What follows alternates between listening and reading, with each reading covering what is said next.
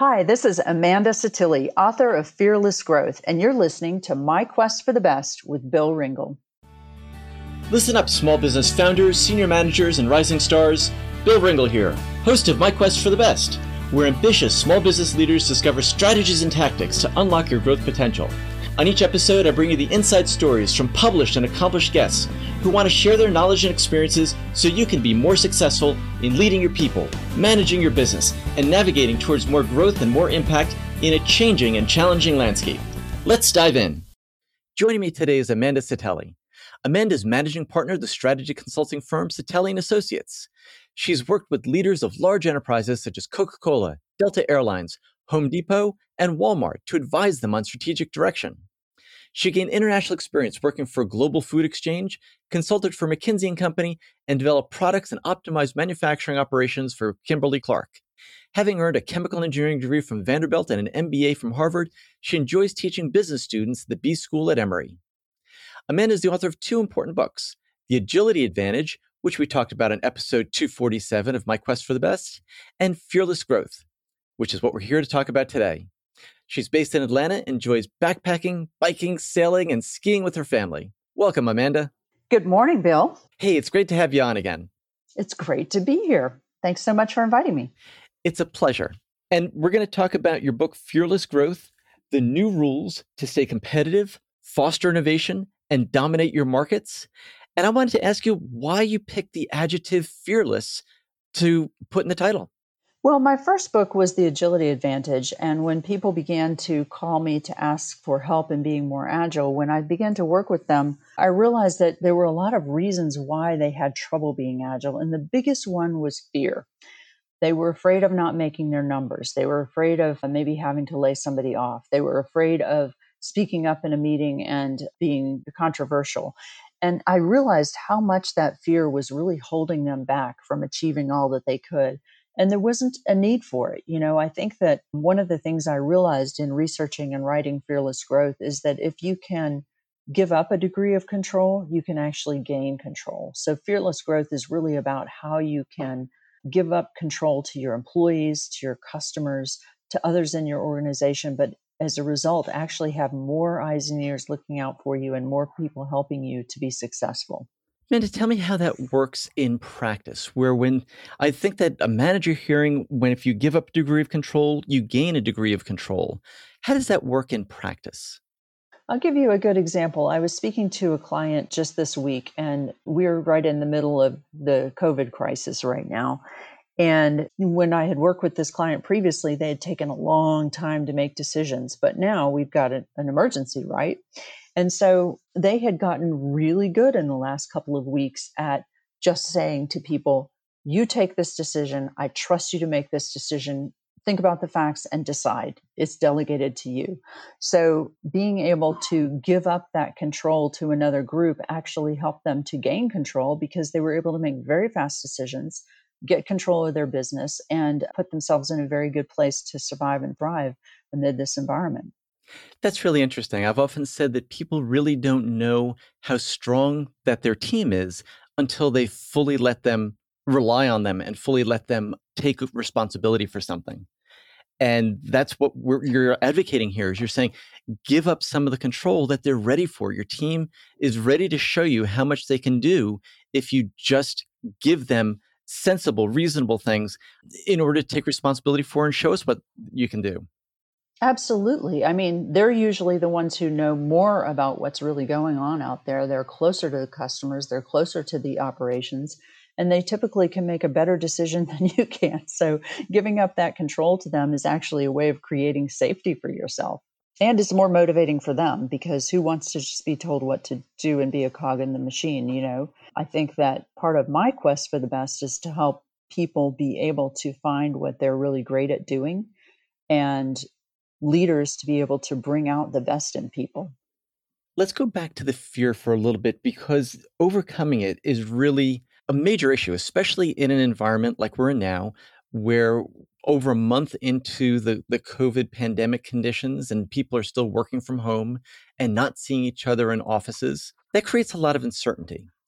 Fear and uncertainty are closely related, I guess, because uncertainty can generate more fear.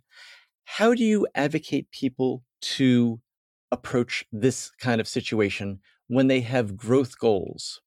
Well, I think one of the biggest insights that I had writing Fearless Growth is that companies that can get comfortable with uncertainty and people that can get comfortable with uncertainty can actually create a huge competitive advantage for themselves because when something changes quickly and nobody knows what's going to happen next, if you can be the one that can be confident, can weigh the risks, can tackle the risks one by one, can manage that uncertainty, you can really move faster than anyone else and position yourself very effectively to be able to succeed. Comfort and being able to operate in an uncertain environment is a huge competitive advantage and you can actually stay get ahead of the pack and stay ahead of the pack for the long term if you can get really good at that what's something practical that people can do in order to increase their comfort with uncertainty well you know what i do is simply to write down what might happen and so i use a process it's a scenario planning process that i developed where I simply say, so what are the parameters of change? And if you think about the situation we're in right now, two of the main parameters are how fast are we going to be able to get this virus under control? And how effective are the economic measures that the government and large businesses are putting in place going to be? And so, by kind of breaking down the uncertainty into pieces, those are just the two pieces, but then you can break those two pieces into, you know, sub pieces and just saying what's could happen in each of these within each of these parameters. So, for an example, you know, if you took the virus situation, one of the things that will reduce our uncertainty is if we can get a really good testing program in place. So, look at that and say to yourself, how likely is it that we'll get a good testing program in place? What are the barriers to that? What are the kind of signs that we could be moving along effectively on that track? What positive things have we seen so far, such as this this community in El Paso that's testing it? no, is it Santa Fe, Santa Fe that's testing everyone. And if you are objective about what are the sources of uncertainty and what do we know and what don't we know, you can really develop a sense for what the possible scenarios are that can happen. And you can say, so what, what do I need to do to prepare for those scenarios? What are some no brainers that I should do no matter what? what are some things that I'll be really glad that I did if scenario A or B happens? What are some things I'll be really glad that I had done if scenario C happens? And I think that if you are working in a management team, if you can talk that through with your, you know, with the rest of your your leadership team, it really can help you kind of mentally rehearse for what you will do when those scenarios begin to play out. Well, I think that's really, really neat because you've given people a tool now that they could use to think about the uncertainty. And it really comprises of three steps where you think through what are the alternatives, you anticipate how you can respond to each alternative to move your business goals or your personal objectives forward. And then you prepare so that if it goes to that direction, it goes into that side of the decision tree matrix, then you're prepared to move forward. So, one, two, three have given people a way to really take it from seeing, being something abstract and vague into something that can be much more concrete and strategic in order to plan and move forward for it. Right. And it really helps to talk that through with your team. And even if your team is just your family, let's say you have, you know, a couple of teenagers and a college kid and, and your spouse, sit down and say, okay, guys, we don't know what's going to happen, but here are some of the possibilities that could happen. What do we wish we had done if those things happen? You know? So I think it can really help to talk it through as a group. Yeah, I'm thinking that it's very practical. We had a conversation like that the other night, and it was like, all right, I'm going out to see if they have this type of tomato sauce in the store. If they do, we're going to make lasagna. If we don't, we're going to have chicken salad. and it was, it was that just that same kind of thinking it through and saying, all right, it can happen. It'll be on the shelf or it won't. Either way, we're going to have something good to look forward to. One of the chapters of your book is about really understanding your customer. And in order to have fearless growth, understanding the needs of your customer is paramount.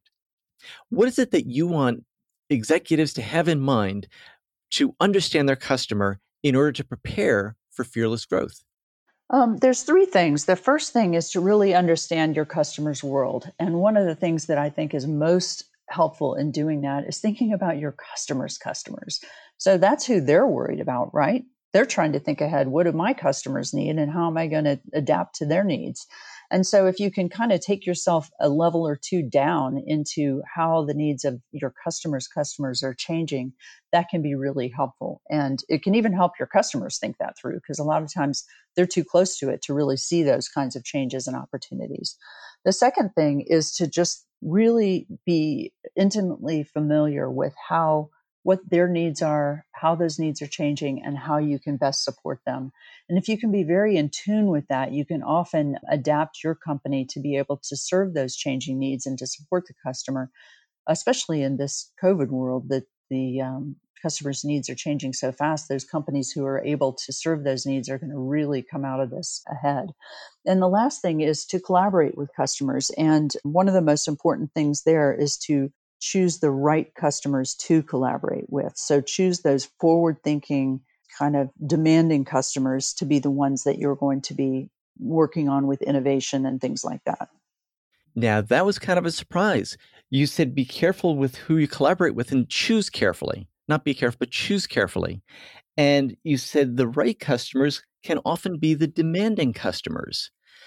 Many people would think the customers you want to collaborate with are the ones who are safe to deal with. They enjoy being with you. They don't ask more of you.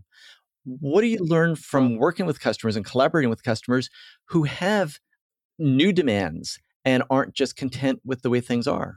Yeah, well, one of the biggest mistakes that companies make is tending to ignore the demanding customers or kind of push them away and spend too much time with the customers that are easy to serve. And you know where that ends you up is just doing the same thing over and over and then ending up in a commodity situation where your competitors trample past you.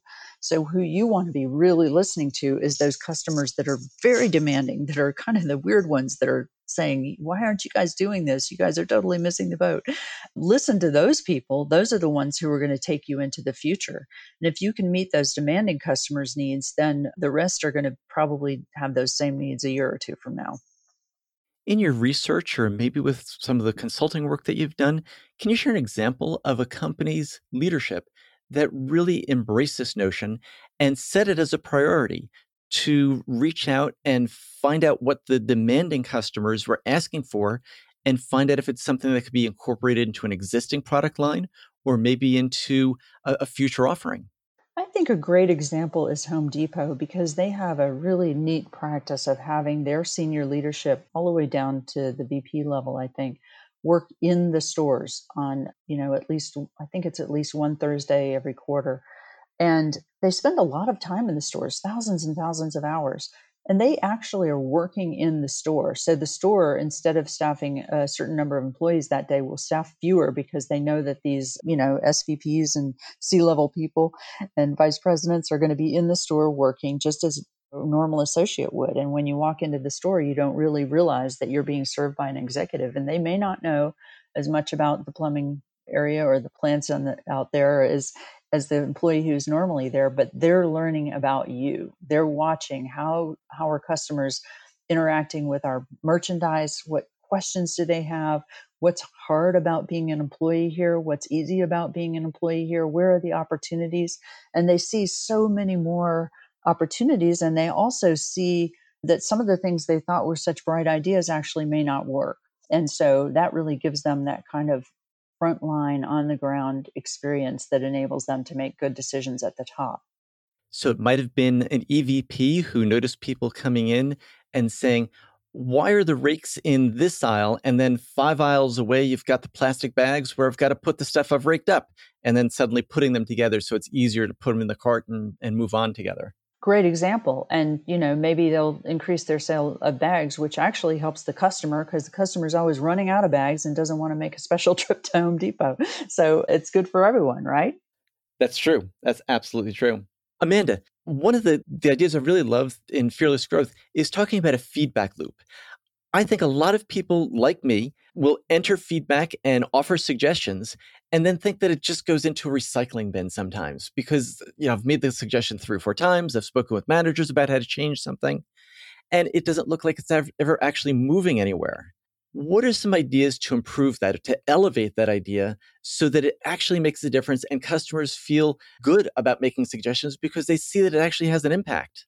I think that is such a fascinating topic. I think that fast feedback is the most important thing to be able to stay up to date with your market. Now, sometimes things that customers ask for are not reasonable and are not, you know, suggestions that you want to implement. And the best thing to do there is to get back to them if possible, saying, We've considered this, and unfortunately, due to our operational constraints, it's not possible this time. We're hoping that it's possible in the future. Give them some kind of rational explanation so that they don't feel that they're talking into a black hole. But I think that watching what customers are saying, watching what they're saying on social media, watching what they're saying in reviews, and being able to digest that information and feed it back into your product development systems, your customer service systems is hugely important for being able to stay in touch with the market. Another thing that I really advocate is putting customers to work. And you all know how a lot of times when you have a problem with a Microsoft product or a Google product or whatever, when you when you try to find the solution to that problem, it's usually another customer that's giving you a suggestion, right? Not a worker at the actual company.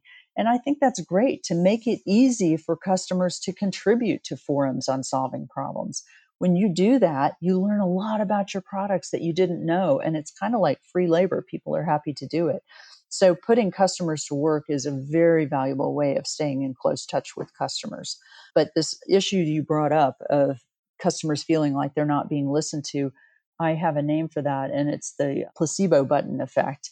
And I think that it's more, even more damaging when you do that within your company, when you ask for employees' feedback and then it doesn't seem to really have any impact. And what I see happening is that you're almost training employees that what they say doesn't matter. And then you end up with a lot of employees that are sort of checked out and not really contributing. So getting rid of those placebo buttons, those actions that you've, you know, you're asking for input, but you're not really listening to the input is really important. Dr. Marty Seligman of the University of Pennsylvania and father of positive psychology had a term for that. He called it learned helplessness, where companies actually tell their employees to put ideas into the suggestion box. And if month after month people are putting in suggestions and nothing is being implemented, they've just taught them that your voice doesn't matter, your ideas don't matter, and in essence, you don't matter. So it's important for companies, like you say, to really act on it or set appropriate expectations as to what's going to happen. You know, if employees, the same way that unreasonable customers can say things, I'm sure employees can say, why not have, you know, not just casual Friday, free ice cream at lunch and then beer in the afternoon? yeah, I think I love Marty, Marty Seligman, and I, I love that concept of learned helplessness because I think it's so damaging, and I think we really need to recognize it when it occurs and get rid of it. You know how terrible of an impression you can make on a customer when a customer makes a reasonable suggestion and the employee goes, I know, we've told them and told them, they won't do anything about it. And you're just like, whoa, we're all helpless together. The employee and the customer are just helpless against some bureaucracy somewhere that is making this whole thing make no sense. So, very good point. I'll bring up another specific example where recently the hosting company I work with changed the interface of their backend user area. And now they made it look really nice, but they took away functionality that allowed us to see all of our past tickets that we've submitted help for. And it's like, I need to be able to search this. And I said, I just have two requests put a search box in, and then put a filter in. Search box will allow me to look up tickets and reference them so that it's easy to find the best solution. And then a filter will allow me to look at things within ranges, date ranges, and also separate out chats from help tickets. I said, if you could possibly do that, that would make such a difference. They didn't understand. The first two people who responded said, Oh, I'm glad you like the new interface. It's like, no, no, no, I'm making a complaint. Please escalate. I had to raise this that was that was artificial intelligence gone awry, wasn't it? No, it wasn't a real person responding, which is so aggravating when you're chatting with a company and their responses just make no sense to what you're saying. Well, and that kind of is a nice segue into trust that you ought to let people know whether on a phone call or on an electronic chat whether you're dealing with a person or some sort of AI. And there's so many issues that are involved in this How does trust from your perspective really become a governing factor with how fast a company can move when they're pursuing fearless growth?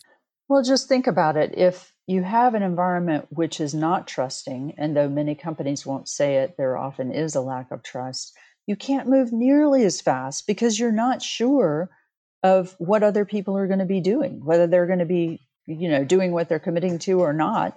And you're also not sure where you stand with respect to how people are thinking about what your suggestions are. So when there's lack of trust, you know, you're having to slow down to wait for approvals. You're having to slow down to check and make sure everybody did the, what they said they were going to do. You're having to slow down for a thousand reasons, and trust can enable you to move so, so much faster because everyone knows their role. We're all committed to the same goal, and we are being very truthful with each other about what we can and cannot do. So here's an example that I encountered a short while ago an executive meeting. I was asked to sit in and, and, look at what the dynamics were and offer some feedback. And one person in the group asked, So here's my plan for rolling out this new product and approaching a new market, and asked for feedback from the group. Several people had questions, a couple people made other suggestions, and then finished. The person I was speaking with, his name was Robert, said to me after, I said, he says, So what did you notice? And I fed that back to him. And he says, Did you notice anything from Linda? And I said, She was giving nonverbal signals, but didn't voice anything. He goes, Just wait. We spoke the next day. He says, Sure enough, Linda came to me and offered her feedback separately. That type of situation, while Linda may think that she's being helpful, actually isn't. What's your perspective on that when someone asks for feedback at a senior level meeting and some members of the group feel confident and, and, able to contribute and someone routinely habitually is always offering feedback on the side or afterward maybe for completely innocent reasons but what does that do to trust in the group from your perspective amanda I think it's very damaging. I mean, this gets to the issue of psychological safety, which Amy Edmondson at Harvard Business School coined that phrase. And what it has to do with is making sure that everyone feels safe to be able to voice their opinion, even if their opinion is not going to be popular in the group. And that takes a lot. It takes way more than just saying, I want to hear from everybody. It takes things like deliberately asking people to do a pre mortem where we say, What if this project is a terrible failure? What do you think is the most likely reason that would have happened? And then start with the most junior person in the room and say, What do you think? Then go to the second most junior person in the room. and Say, what do you think? You've got to like actively seek out using mechanisms like that to make sure that everybody's voice is heard.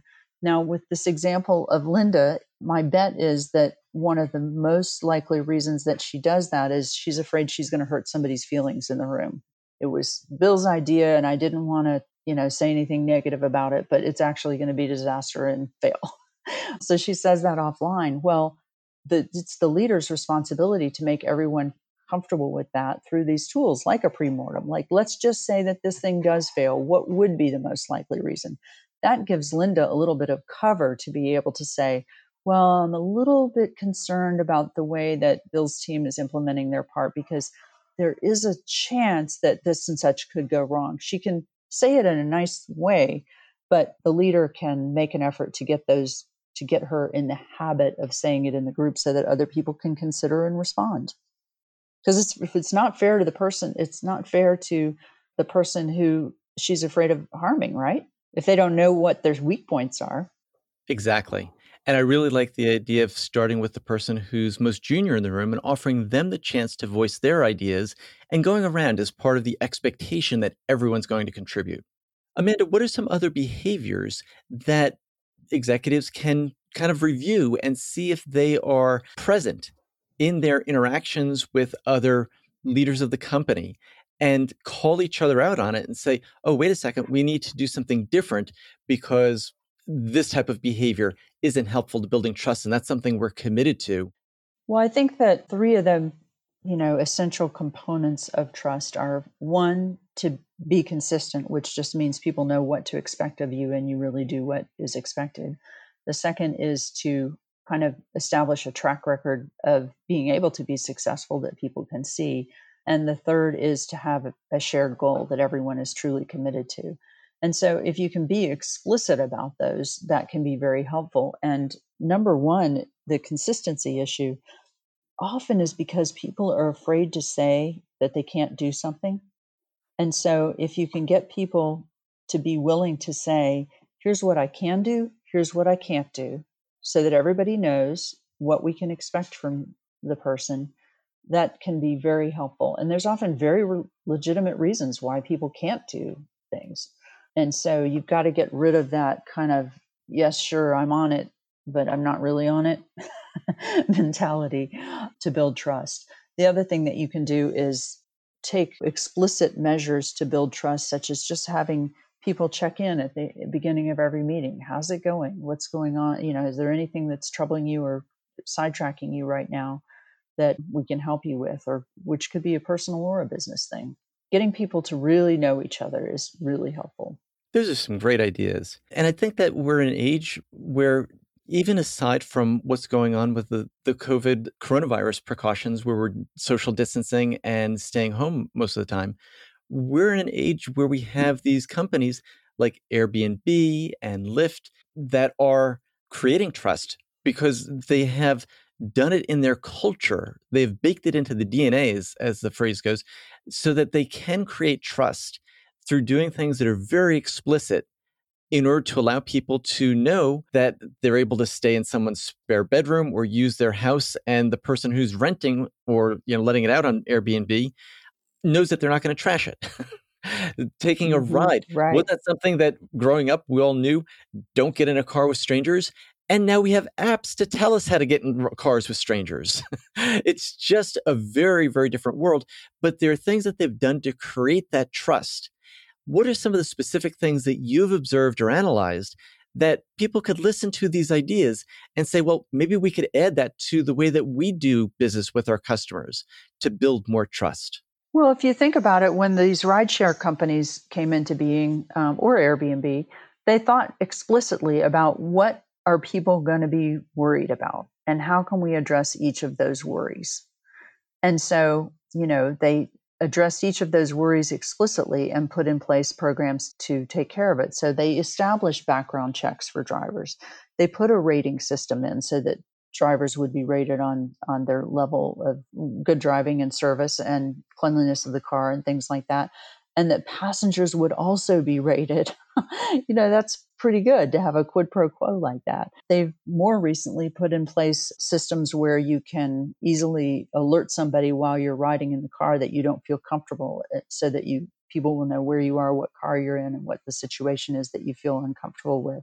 So they've taken steps to try to explicitly address those trust issues with their technology and with their policies and I think that's been really effective. It's enabled our sharing economy to work really. Well, Amanda, you've been so generous in sharing great ideas from uh, Fearless Growth.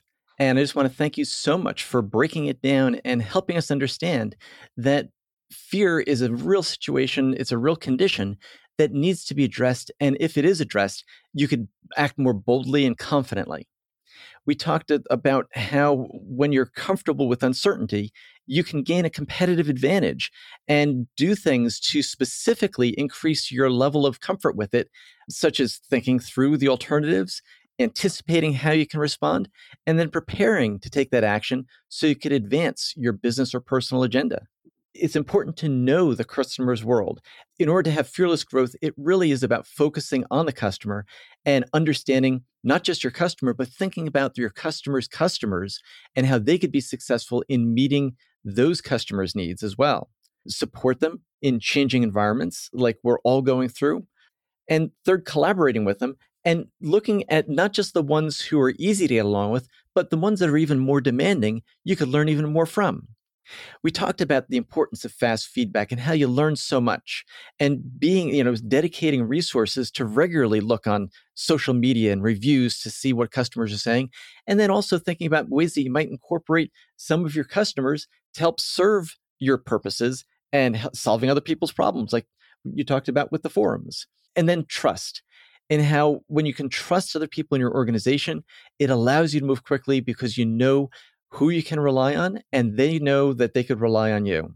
We talked about psychological safety and how important that is, and how you could actually build trust into your interactions or touch points at every step. So, Amanda Setili, thank you again so much for sharing these ideas with us on My Quest for the Best from your book, Fearless Growth The New Rules to Stay Competitive, Foster Innovation, and Dominate Your Markets. It's been a great pleasure. Thank you for having me, Bill. Oh, and Amanda, before we say goodbye for now, tell us where we can find out more about you and your work online. Look for my articles on LinkedIn, and also you can find lots of great info at setili.com. Well, Amanda, we're going to make it so easy for people to find you. We're going to put your contact info and link to all of your social media and reports and information on your website on your expert notes page. And also, all of the will link to some of the resources that we discussed during the interview. So, again, thank you so much for joining me on My Quest for the Best. Thank you. Hi, this is Bill, and I hope you've enjoyed this podcast interview on My Quest for the Best. Be sure to subscribe on Apple Podcasts, Google Play, Stitcher, or your favorite app so you never miss an episode full of stories, tips, and insights for the ambitious small business leader. Now, I have a quick request for you. Please go to Apple Podcasts and iTunes and give us a rating and review. My team and I really appreciate the feedback, and we read every comment to find out what you enjoy and what you want as we develop new content, course materials, and a few surprises that we have in store for you. When you rate and review My Quest for the Best, you help other small business leaders find us, subscribe to the podcast, and join the community. You can get the Insiders e newsletter for small business leaders by going to myquestforthebest.com. We have chosen a challenging path to make a living and make a difference in the world, and I believe it's important to share top notch resources with each other, which is why you'll find new episodes from top thought leaders and small business experts on My Quest for the Best each week. Thanks for listening and being part of the community. See you on the next episode.